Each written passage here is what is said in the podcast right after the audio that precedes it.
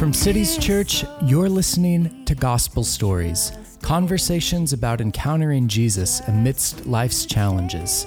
I'm Nick Offenkamp, your host, and now here's the show.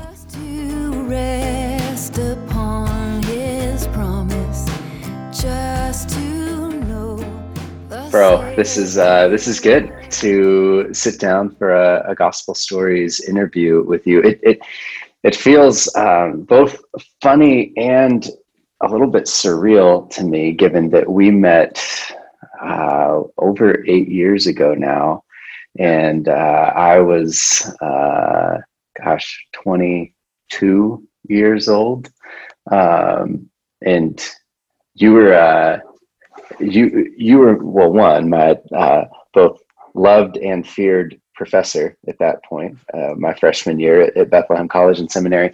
But also, you were the first person that I heard about in Minnesota.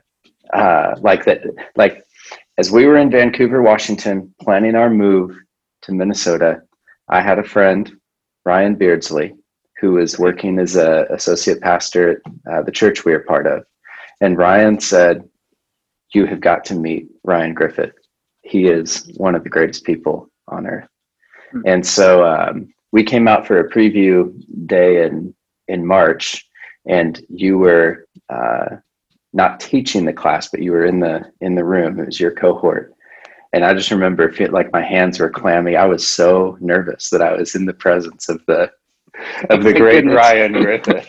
and so I don't know how you like that as far as just putting you on the on the spot as an introduction. Um, yeah. Then those yeah. expectations came crashing down to the earth. Is that? oh, hardly. hardly. Um, no, I uh, on the on the one hand, uh, you you met uh, every expectation, but the thing that uh, because my reverence was so high, um, I thought that there was like an impossibility that I would ever have the privilege of calling Ryan Griffith my friend. Mm-hmm. And uh, so that's yeah. been one of the, the sweetest graces uh, over the course of the last eight years has been um, getting to know you uh, more and more. And um, yeah, I've just been so grateful for, mm-hmm. for your friendship, man. Yeah, well, I, I know this is probably not uh, you know typically part of the gospel stories podcast but um, yeah just to be able to say brother how much i've appreciated you and i think you know i've said this to you before but what a uh, high and unusual privilege it has been for me you know the last two and a half years to be able to call you my pastor. It's kind of wild at the gospel coalition conference and was that two years ago uh, when somebody came up and i said hey i want you to meet my my friend Nick Offenkamp, who is also my pastor. And that was just a real sweet thing for me, man. It's been a it's been a joy to um, to know you and Hilly, and um, your your friendship has been a deep encouragement to me. So it's fun that we get to work together. At least it is for a while here. Super fun that we we get to to work together, and uh, and super great that God willing, just in the next few months, um, be co-pastors uh, together, uh, which which is really great. Um, so I've had the privilege of getting to know you over the last eight years, and uh, now it's my great joy to uh, help introduce you to those who might not know you as as well as I've gotten to. So, man, I'd love to just hear, like at a at a high level, uh, just kind of give me a bit of your your background. Where where did you grow up? Uh, your family dynamics, and then how in the world did you end up in the, the Twin Cities? How long have you been here? Wherever you want to pick up on any of that, it's the floor yeah. is yours. Yeah, well, I appreciate that. Well, um, I was uh, I was born in Lexington, Kentucky, uh, so Southerner by by birth, um, but lived you know most of my growing up years in uh, Central Indiana. Um, I like to say that I came from a part of the world where uh, it's so flat that you can see your dog run away for three days. Um, it's what it felt like, at least growing up in the cornfields of uh, central Indiana. Um, but yeah, it was was very fortunate to have. Um, I mean, a really great family, um, a, a, happy home. um, though not a believing home, uh, at least in my early years. Um, I have some, my grandparents uh, on my mother's side were very devout, eager, earnest, you know, pious Christian people. Uh, my grandfather was a, a, deacon and a Sunday school teacher for uh, almost his whole adult life. And uh, so I had a great, I had some great examples of real, uh, genuine Christians. Um, but in my home, both of my parents had, I don't know, walked away from the faith or perhaps not, you know, not been um, deeply committed as as young people. My dad came of came from a Roman Catholic family, and my mom, you know, from a from a Baptist family, and both of them had had uh, kind of sowed their wild oats, so to speak. And um, it wasn't really until I was in late middle school that um, my mom was pretty dramatically converted. Uh, mm. She went to hear uh, Chuck Colson. Um, and when when Colson gave his his uh, testimony, um, it was just it was really arresting for my mom, and something kind of fell into place that never had before, and her life was was pretty dramatically changed. I mean, as as kids, um, you know, she was the she was kind of the um, steadying factor in the household. My dad was was gone a lot and uh, and so you know the routines changed when she came to faith and the bible started becoming part of our lives um, and you know kind of the, the the shift there in her life and the way that she lived and then also what we started hearing as kids was was powerful there's so many testimonies of grace i think in my early life um, the whole reason we ended up in indianapolis was because this family had invited my parents uh, to to come to Indianapolis in order for my dad to establish a practice. And that family is the family that invited my mom to a Bible study, took her to see Chuck Colson, uh, and was really influential in my life in in a whole lot of ways uh, up to the present. Um, and so, you know, we can sometimes we don't have the benefit of seeing God's work until much later on in life. We can look back and see how He's charted the path for us mm-hmm. um, in kindness to draw us to Himself. And so He certainly did that through her. And then I went to I went to college outside Chicago. I was really discipled uh, well, um, particularly the last two years of my college experience in a in a good uh, small local church. The college pastor there um, has had the most profound impact I think of any person uh, on my life because of his intentionality in one-on-one discipleship. Mm-hmm. It's a bit easy for me to get choked up about it just because you know so much of my life changed in college yeah. and um, that's really shaped so much of who i am uh, this well. is a friend and pastor you still keep in touch with today right i think you yeah. mentioned even just a couple of weeks ago that you guys yeah. had, had been able to catch up yeah i was sitting out in the the parking lot at cities actually in the in the truck in the cold uh, talking to him about just some of the challenges of of life and ministry and and uh, he's a good a good friend and a dear brother. Uh, That's amazing. I'm really grateful for. Yeah, it is. I mean, it's you know a relationship 20 years, you know, 20 years on. We were kind of laughing about how you know his his daughter, who I pushed around in the stroller's going to graduate from college in a year. You know, it's just like, how did that happen? Where did our lives go?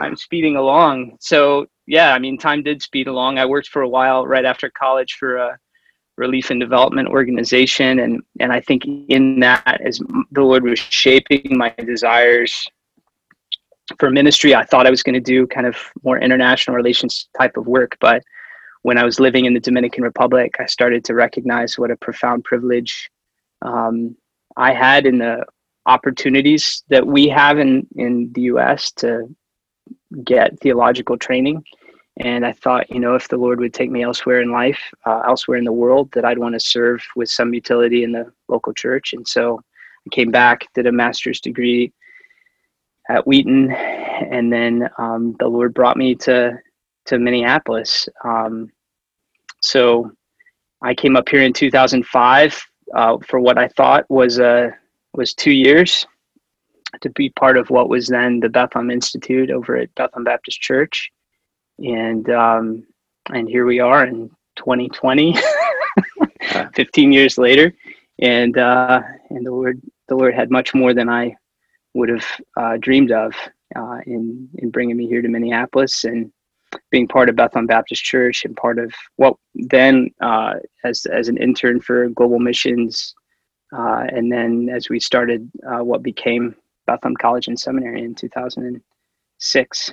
So, yeah, so it's been a um, it's been a just see God's mercy um, and God's kindness all over my life.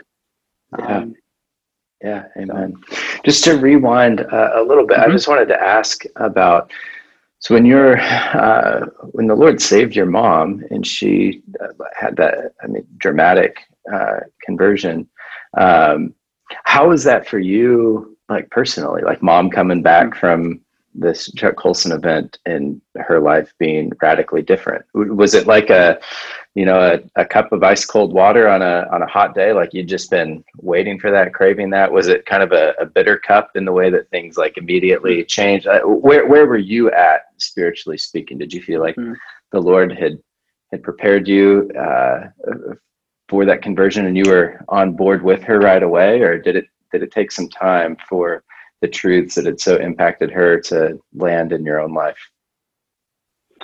Yeah, I mean, I think it was it was more gradual, um, but what was distinct was just the change in her way of living and the way that she mm-hmm. talked and thought and the way that she interacted with with us as kids and what was what were priorities and you know in some ways you know looking back now you know she was a was a baby christian in certain ways and you know made some decisions that you look back and go what was going on about that um, but you know i think what was what was profoundly evident was a, a gentleness um, you know a, a steadiness that i think was not as prominent then and, and just the way that she talked about you know, you know who Jesus was. Yeah. Um, we heard that at the at the breakfast table. Um, and hmm. we talked about it, you know, we kind of lived out in the sticks, so you had to drive everywhere. Uh, you know, every, everywhere was at least 15 minutes. You know, it's probably you know, not saying much these days, but uh, yeah, it just there was a lot of a lot of car, a lot of windshield time, a lot of conversation about about yeah. um, what it meant to belong to Him.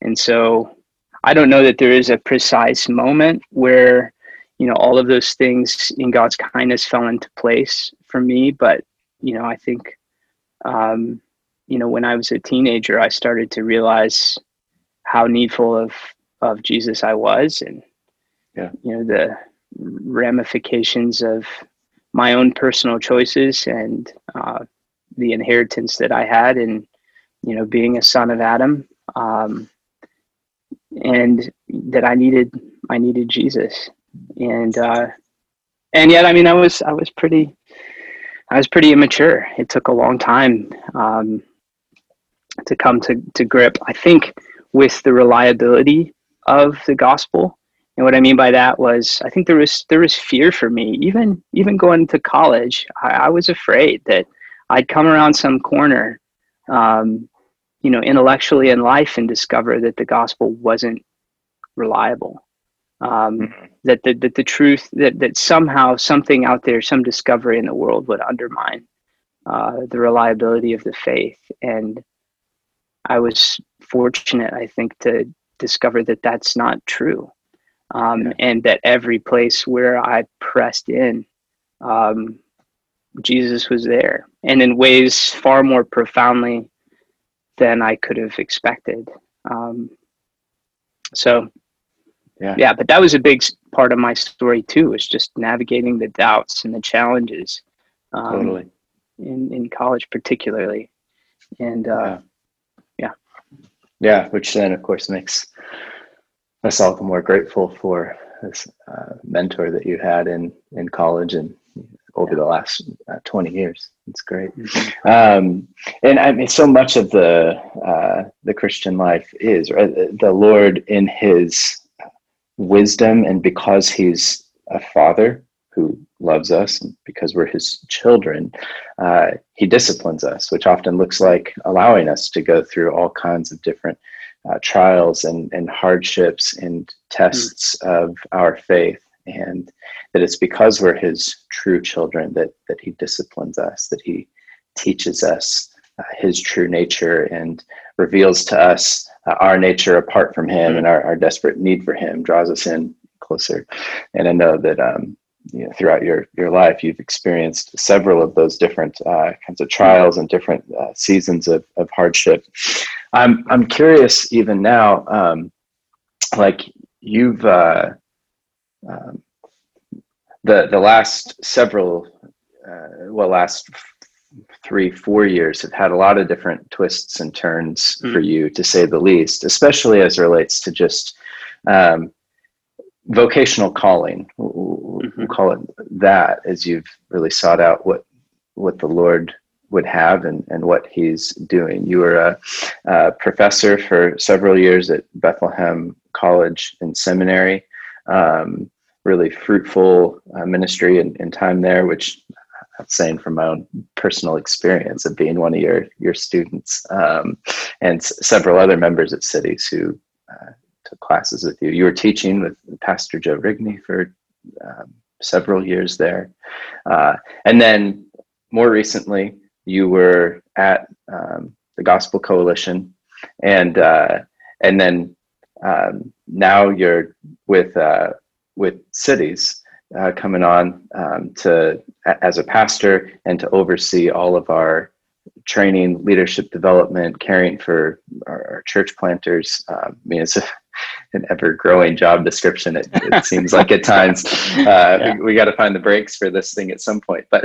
um, which I'm so grateful for, so grateful to mm. have you at Cities, and also uh, there's so many ways in which I, I pinch myself. Given you look at your uh, your resume, your your PhD, so many of the things that the Lord has allowed you to do, and uh, and then I kind of look at the the job description and, and think to myself, man, Ryan's way overqualified for uh, for this role. Now, don't hear me wrong, as though it's like a a role that's that's beneath you. That's not what I'm saying, but just what a gift it is to our church to to have a guy like yourself I know that that hasn't exactly always been a, an easy road. Happy, happy that it's ending up at cities right now. But um, just in whatever detail you'd like, I'd love to just hear um, what the last few years have been like for you. How the Lord has been both challenging you and meeting you in a lot of these um,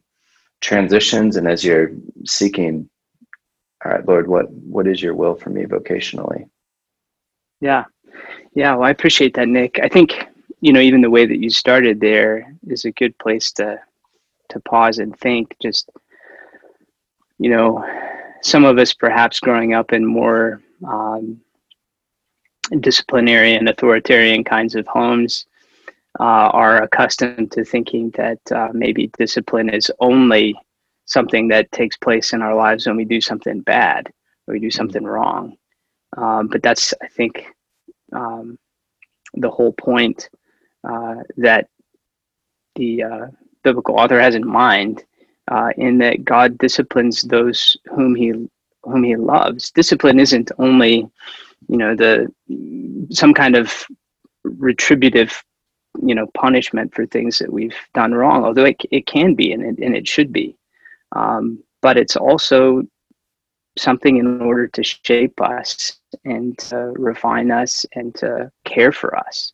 Um, I mean, I think that's that's one of those hard things to to grasp. That discipline could actually be um, done in love, and, and it feels to me in some ways like that's that's part of the story here. Um, I mean, I think the text for me that's been most helpful, um, you know, is is in John 15, you know, Jesus' own depiction of what the Christian life is. And that's, mm. uh, it's a life of pruning. And pr- pruning is painful. You know, sometimes it feels like in ministry we're being killed. Um, you know, a, a good friend expressed it one time. It's like uh, in, in, you know, kind of a, a moment of, uh, of pastoral sensitivity. You're killing me, God. Mm-hmm. And and sometimes it very much feels like that. Um, but in a similar way uh, to to James, Jesus, you know, that's where James gets it. He gets it from Jesus, saying, "This is an evidence actually of God's care for you, because it's only through pruning that He brings about uh, fruit, and the Father's desire for you is that you bear much fruit." Um, and so John 15 has been particularly um, near to me uh, in the last several years where it just has felt somewhat like the vocational path has not been the one that I would have charted out. Yeah. Um, so yeah, I was at, at Bethlehem for 12 years. Um, I mean, God was, was kind to me and that, you know, I got to have a major hand in the formation of what became the college. Um, uh, the uh, you know Joe and Pastor Joe and I were in the same cohort of students in the uh, in the Bethlehem Institute, and when I started teaching what would become the college, he was the first guy that I hired, and uh, he's a very dear friend and grateful for the opportunity the Lord's put before him now to be the next uh, president at BCS. And so I had thought, you know, that the Lord would have me there, you know, forever. I mean, as long as long as I might have uh, might have breath. But the Lord had other plans, and um, although it was through circumstances that were pretty challenging for me, um, you know, the Lord made it clear that that there wasn't that that that wasn't going to happen, um, and that there was going to need to be a parting of ways, and that happened in the the spring of 2018 with you know a lot of tears and trials and challenges. Um, but in that, I also saw God's kindness, the the kind of things that um, you know we wrestled through together, and the kinds of challenges that I I felt like I faced at at, at Bethlehem prepared me for the unusual role that I would be given at the Gospel Coalition um, as the interim executive director and trying to um, help shepherd uh, organization that had been around for a decade uh, into into a new season of, of fruitfulness and um, kind of preparing the way for the calling of the first uh, president, first full time president of the Gospel Coalition. Um, but that was also in, in a bit of you know in a bit of uh, a period of crisis, and um, I knew that that was not going to be a long term uh, a long term play, and part of that was because of my own sense of calling and desires, kind of maybe getting back to you know what you asked about earlier, I mean the the deepest challenge of leaving uh, BCS was the love that I had in investing in um, in college students and investing in the life of disciple making. And um, there was not that opportunity in quite in the in the same way certainly with TGC and, and you and I have been talking about that for for years for as long as I was at the right. Gospel Coalition. And so to be able to be part of cities and to, you know, to work alongside you and the other pastors in um, doing what pastors are called to do and equipping the saints for the work of ministry, um, in helping people. Uh, just as we've been helped by the Lord and by others through times of hardship and suffering, um, man, that's the Lord has laid that very close to the center of my desires, and so um, so I'm really thrilled to to be able to be part of that. You know, I look, I think um, a good a good friend, older, wiser friend, once pointed me to Isaiah uh, chapter 40 in that text that we're really familiar with. Um, in, I, in Isaiah 40, 27, um, you know, where the Lord is speaking to Jacob, and Jacob is asking, Why is my way hidden from the Lord? Um, so here's Isaiah 40, uh, 27. My way is hidden from the Lord, and my right is disregarded by my God. And God responds, saying, Have you not known? Have you not heard? The Lord is the everlasting God, the creator of the ends of the earth. He does not grow faint or weary. His understanding is unsearchable. He gives power to the faint, and to him who has no might, he increases strength. Even youths shall faint and be weary, and young men shall fall exhausted. But they who wait for the Lord shall renew their strength. They shall mount up with wings like eagles. They shall run and not be weary. They shall walk and not faint.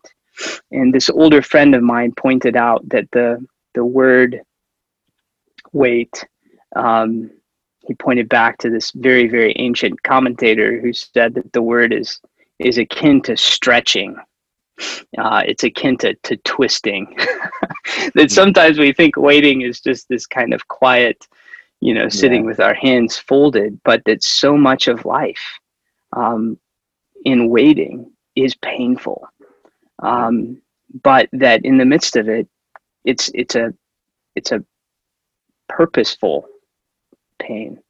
Mm-hmm. Um, God is doing something in it akin to what Jesus is telling us in, in John 15. Um, and so just to remember that sometimes those periods of pain that, that seem so pointless in the moment, um, uh, we will get to see uh, on this side of the new heavens and the new earth what the reason for that was. And, and sometimes we won't. Uh, yeah. Sometimes we'll have to wait, but it's never purposeless. Um, right. Yeah. Man, amen. So, so good. So right. And I think even without um, getting into uh, to all of the the particulars and the the details, um, both with uh, your your time at Bethlehem College and Seminary and at at TGC, um, especially so with the time at BCS. I think um, everything on paper looked so good as far as like if you if you had if you looked at your your job description and then you looked at the way that you're wired and gifted and the things that you're passionate and care about you know it, it looked like this kind of near perfect alignment almost as much as one could hope for uh, vocationally in this life. And so um, when uh, ultimately, like it, the Lord is the one who has caused the uh, the change in in direction. Um, uh, with that came and fill in uh, the the blanks here, but I mean, there's a, a, a disappointment, a fundamental like a disappointment, a, a degree of uh, disillusionment um, and confusion, in as much as those two things uh, go together. Um, and uh, yeah, feel free to add like the other things that you experience in that. But I just know that um, like that is a uh, an unfortunately common experience for for many of us, right? We're like on in life, if you were to just like step back and look at it on paper, it seems like everything should fit and then it doesn't and that that's an incredibly difficult spot to to be in and so if you would like i'd love to uh to hear just more about like how um how the, the, kind of theoretical and and ideal versus like reality when those two things don't come together as as we hope that they ought like how that uh, landed on you. And um, it, in similar ways like the, the means of grace then that god has has used to help you work through uh, that mixed bag of of emotions um, mm-hmm. whether that's truths like that in isaiah 40 or uh, friendships i mean whatever it is that god has has used i'd just be mm-hmm. curious to hear all right, how has he kept you through some extreme disappointment and surprise? Yeah. Yeah. yeah well, I mean, I think um, my the the experience of um, of leaving BCS in the spring of 2018 was profoundly painful Uh, it was profoundly the, disappointing. The excruciating, like this is it, God, you're killing me yeah. kind of feeling that you're referring yeah, to. Yes. Absolutely. Yeah. Absolutely. Um, not all what I wanted or hoped for. Um, and, you know, where I felt a real sense of, man, this is, this is who the Lord has made me to be. Like, this is what he's made me to do. And then to see that door close. Um, I mean, I, I, there, there's so many, you know, not exactly disparate, but I mean, so many different feelings. Like, uh, mm-hmm. apart from the disappointment, you know, some uh, some sense of shame.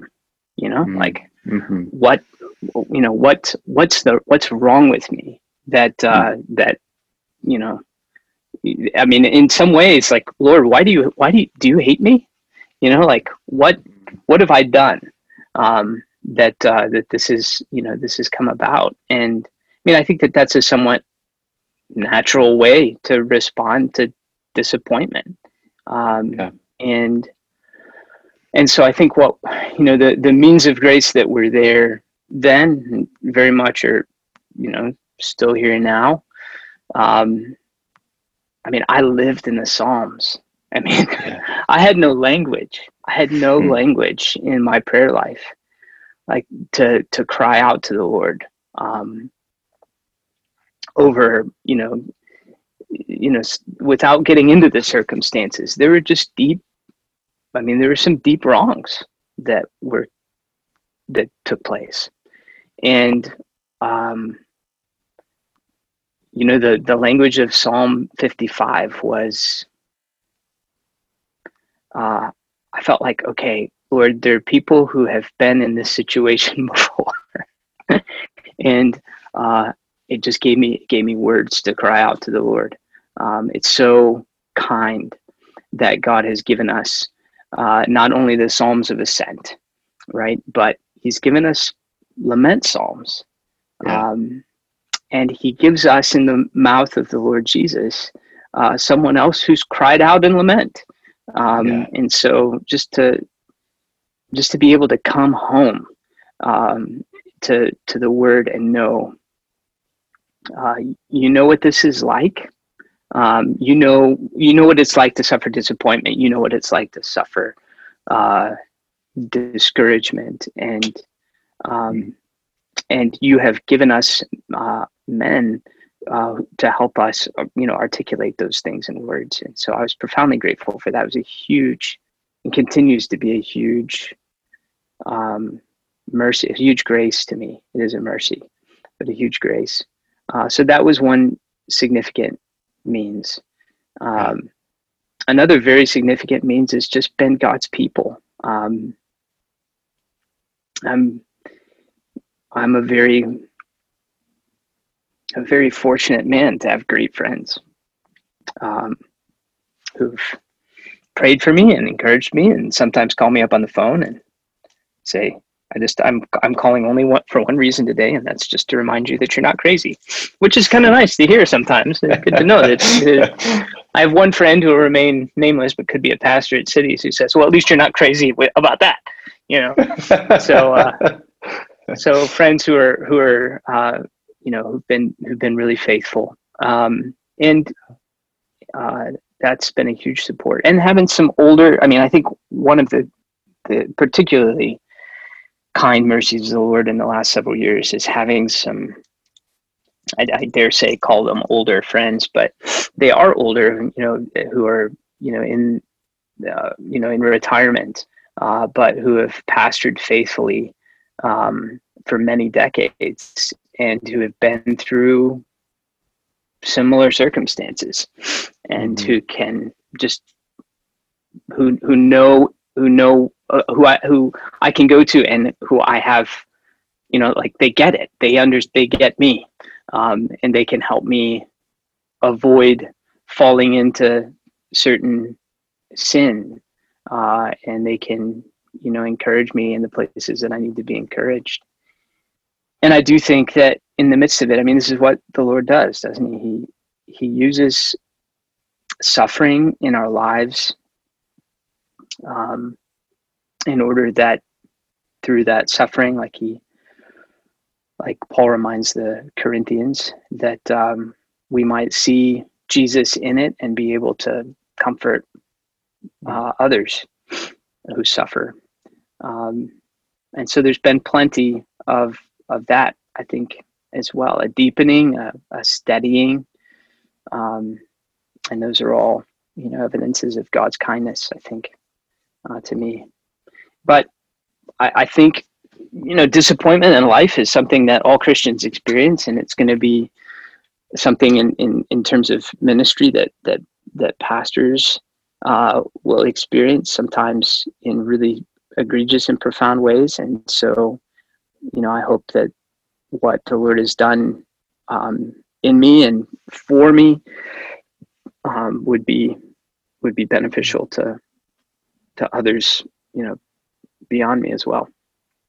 Yeah, yeah, yeah. Amen. I mean, I'm. Uh, um, there's not just from uh, your your training and experience and, and proven ability to uh, to to teach um, classes of uh, men and women at cities who want to learn and grow in their knowledge of the Bible and um, knowledge of God and leadership abilities, but uh, also having experienced both for myself and having the privilege of now over the last few years walking alongside you in, in several cases of of caring for people who have been profoundly uh, disappointed and and hurt. Uh, I'm really grateful for the ways that the Lord has used these fiery uh, trials, painful disappointments, but to to season you so that you might do exactly that which you just talked about, which is to bring comfort and encouragement and hope to uh, the people of our congregation and mm-hmm. and beyond.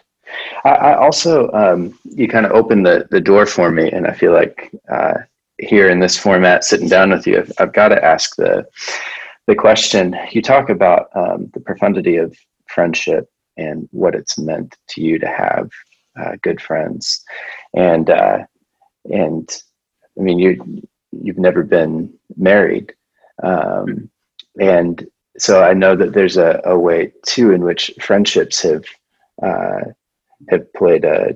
Um, you have been uh, one of the the best friends that I have ever had in your care and concern, and I also know how much friendship means to you when you think about like your investment in place and location like when the when the going has gotten rough for you over the years and would it would in some ways feel so much easier to just ditch town and yeah. to start fresh you know the uh, the main one of the main things that has kept you in the twin cities has been the friendships and relationships mm-hmm. that you have here in a similar uh, kind of way that like uh, if my wife was in Minnesota, I couldn't, and she wasn't going to go with me. I, I couldn't kind of leave. Yeah, I've heard you even talk about friendships in, yeah. in that sort of a way, and uh, and knowing that uh, we don't. We don't, unfortunately, I don't know if it's unfortunate and I don't know how intentional it is. Like, I just don't know how much airtime goes out to uh, the unmarried folks in our congregation who are trying to navigate um, not having a spouse through some of life's most profound uh, difficulties. And so, just any encouragements then that, that you have to um, the, the unmarried folks who would be listening to this this interview, as far as yeah, what how do you sow into your friendships so that when the trials come you've got the support there what does it mean to be a a friend anything that you want to do to hmm. help us think about that um, which doesn't apply just to to singles uh, married people ought to be good friends as well yeah. Uh, but I,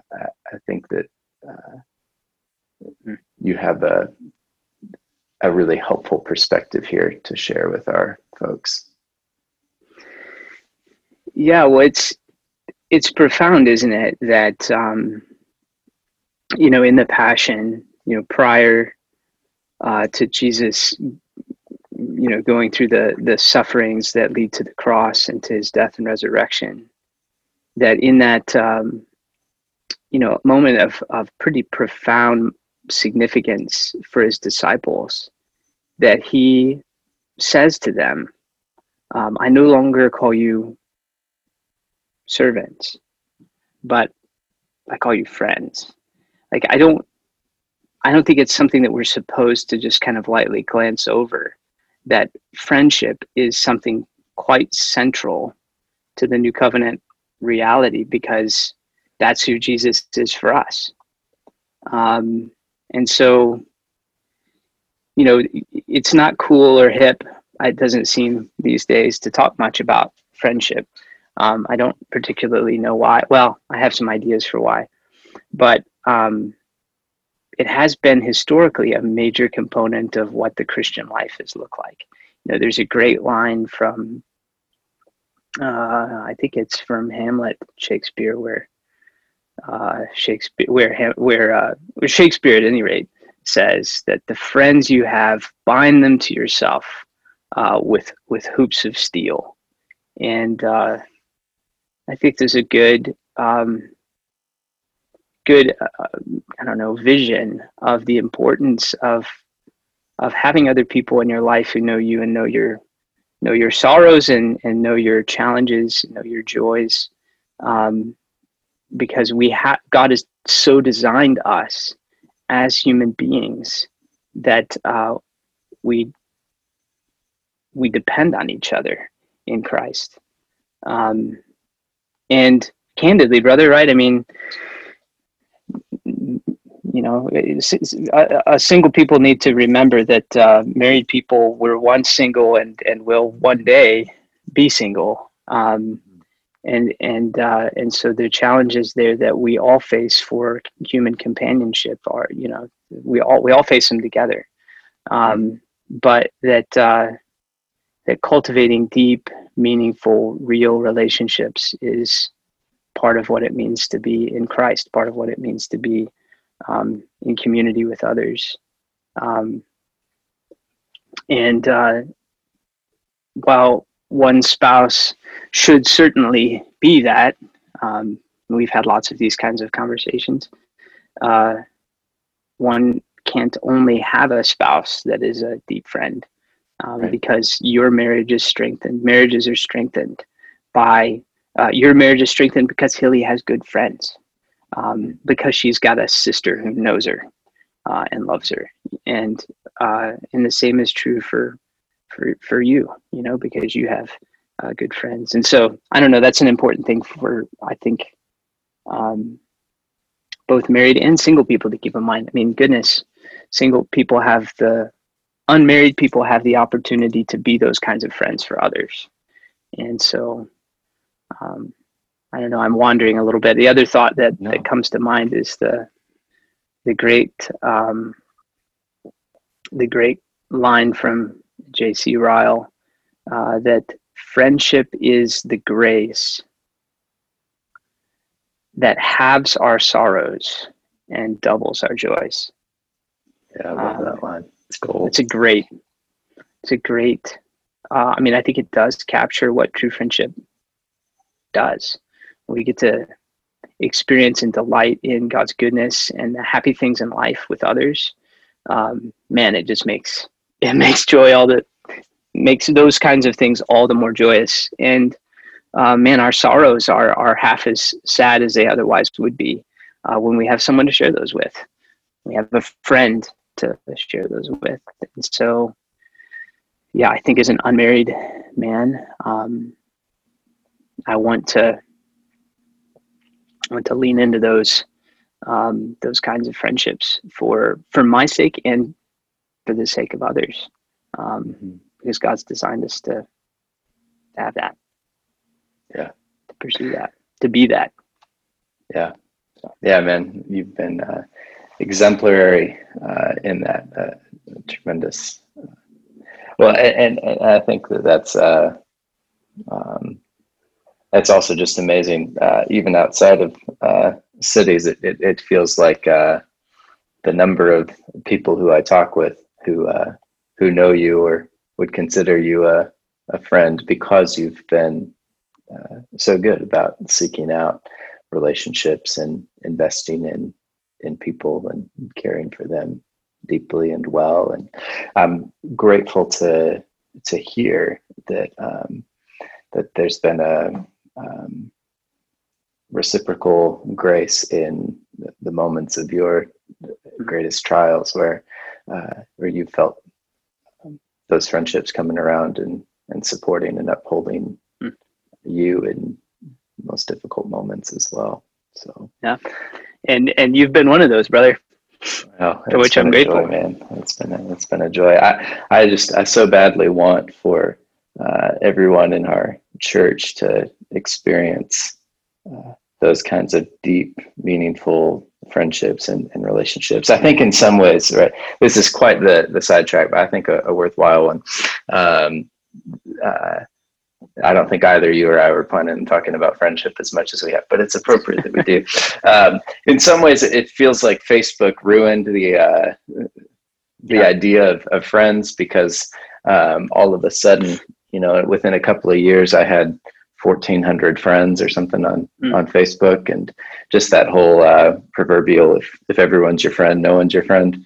Uh, and yeah. Uh, so, so we've kind of lost the significance of, of what it means to have a friend and to be a friend.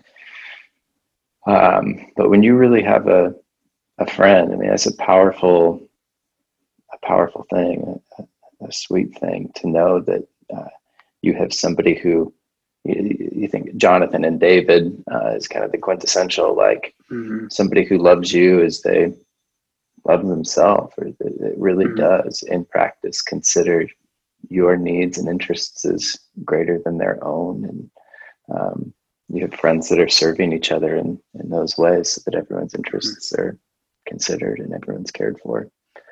Uh, yeah just oh that the lord would work such a grace in cities that our community would be full of those kinds of, of friendships that are rich and strong.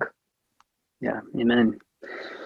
Yeah. amen yeah. And to push you know i think back perhaps against some of the the um you know maybe some of the broader cultural depictions of what what friendship is um, it's kind of um, shallow um, and uh, you know not durable. I mean, just the way that you're you know the way that you're talking about about sometimes face Facebook and you know Facebook friends. Um, yeah, and I think you know I think it's it's a bit more. I don't I don't know what you think about this, but I think in some ways uh, some of those cultural pressures make it harder, make it more difficult, particularly for for men. Um, and I think you know, guys growing up as I did, uh, th- there just wasn't the probably both the modeling um, nor the um, encouragement to pursue that level of of you know of vulnerability and trust and uh, transparency with with other guys you know? I mean because men don't need that kind of thing right? And that's kind of the idea kind of right. it's the uh the, the old romantic uh, vision of of the uh you know man is the um, independent self uh you know self-sufficient conqueror of the of the world doesn't need anybody else. And there's a that, that kind of independence is uh is has a whole lot more deficiencies than it might first appear. Right. Um, and so I think it's it's important for us of all people in the church to be able to see and articulate and embody um, a vision for for true friendship. Right, right. Yeah, I mean, even just thinking uh, Trinitarianly about how you know the the Father doesn't exist alone and independent of relationships, but uh, the, the, Father is in perfect communion and relationship with the Son and with the Spirit, and so that the you know the Godhead Himself is built upon these harmonious, uh, loving relationships, um, and as mm-hmm. those created in His image, you know, that those are the kinds of relationships we're created for, both with God and with each other, which yeah, definitely does then push back on the um, the kind of stoic uh, idea ideals uh, about masculinity or about friendship. And um, and it's it's it's actually uh, the wonderful irony is is that it, it seems like where there's um, healthier friendships healthy friendships in terms of men in particular create stronger, more durable men. Uh, yeah. Just see it time and time again that um, that men who have good friendships are generally better better men, stronger men. Um, yeah, and and I, I think that we can say the same for uh, uh, for women as well. I know the mm-hmm. the kind of uh, impact that um, my wife's friendships uh, have on her and vice versa when it comes to um, emotional health and uh, outlook um, on even just the, you know hope for getting through today uh, the yeah. way that uh, she's strengthened and edified and and also can have that impact on the, the lives of the other women in in her life um, yeah. which requires though the being honest about what's what's difficult and what's hard. Yeah, yeah. I mean, we were designed for it, man. I mean, I think again, you know, I think the the need identified. It's interesting that the that the Lord decided to tell the story the way that He did uh, in Genesis, but the, the the need that He identified in the perfectly good uh, setting of the garden was that it was not good for man to be alone. I mean, that should be a bit striking when we read Genesis, where in everything that we've heard so far is good. And then suddenly God says it's not good uh, for man to right. be alone. And I think we're inclined to simply stop and think when God creates uh, woman from man that the, the thing that, that we're supposed to terminate on the on the as the solution to the not good of man being alone is the male female relationship in marriage. Um, but I think the reason that that's not the case is because that's not the way, um, you know, especially uh, that, that we see Jesus speak of the new heavens and the new earth, right? The uh, the future that we're looking towards and, and going towards uh, surprisingly, Jesus surprises the the disciples by saying that uh, you know there's not going to be giving or receiving of marriage in heaven, but we will be like the angels.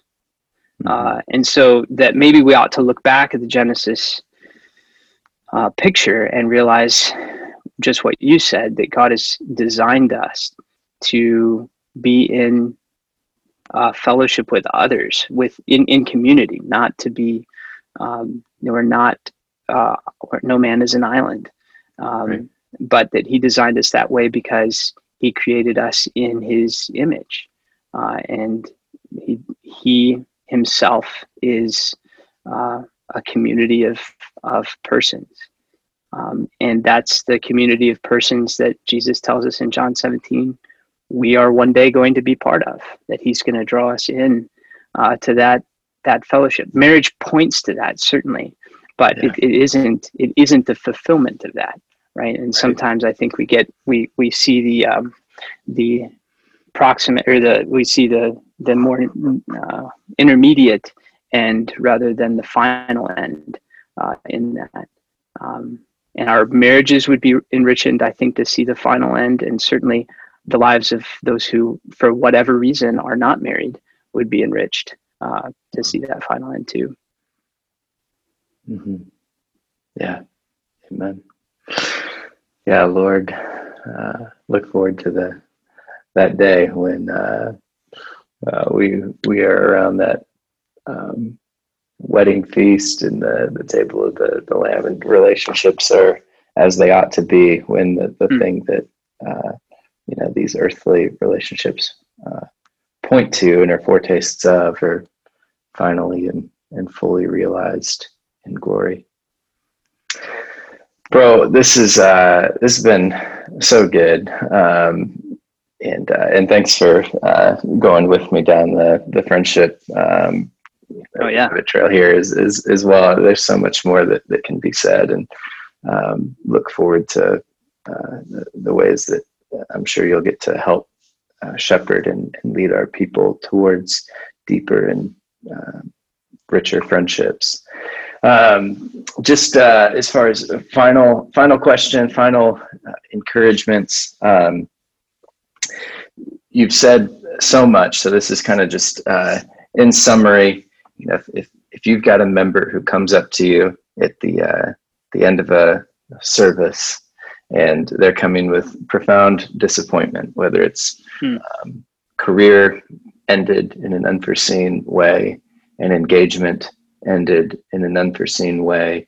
Um, I mean, the the painful disappointments of um, you know uh, miscarriages and infertility. I mean, there's there's just so many times where good things in life that we ought to desire um, that in the Lord's uh, uh, severe mercy, um, they uh, they don't go the way that we would would hope or expect.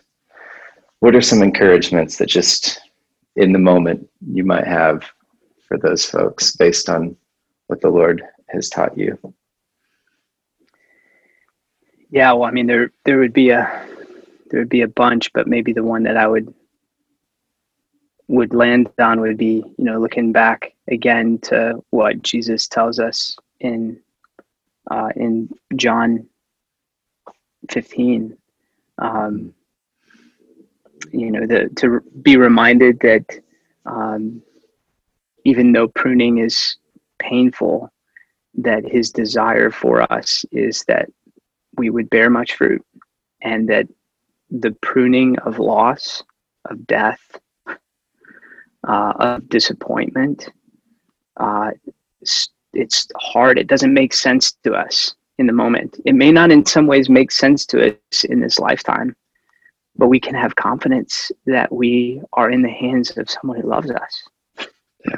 and who cares for us more than uh, anyone else in the in the universe does, and that he, he does what he does um, because he loves us yeah. uh, and he allows what happens in our lives to happen uh, because he loves us and that he's preparing in that uh, fruitfulness beyond what we can what we can see.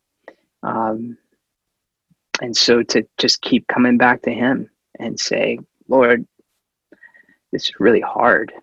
I don't get it. Um, that's that's what he wants from us is yeah. to keep coming keep coming back to him and abiding in him. And uh, and to hear him tell us that as the father loved me so also i've loved you hmm. uh, there's a whole lot for us to rest in uh, in that so that would be maybe one one encouragement Amen.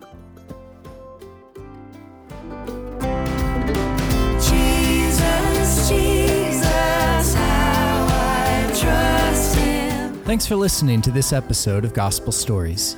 This podcast is a production of Cities Church. You can learn more about Cities Church and find several other resources by visiting citieschurch.com. We'll be back soon with another conversation, so be sure to subscribe to the show. And if you were encouraged by what you've heard here, please leave us a review, or better yet, give it a share so that more folks can hear about the work of Jesus in the lives of his people. And finally, a special thank you to Sara Groves for our theme music. All right, well, thanks so much for tuning in. We'll be back soon.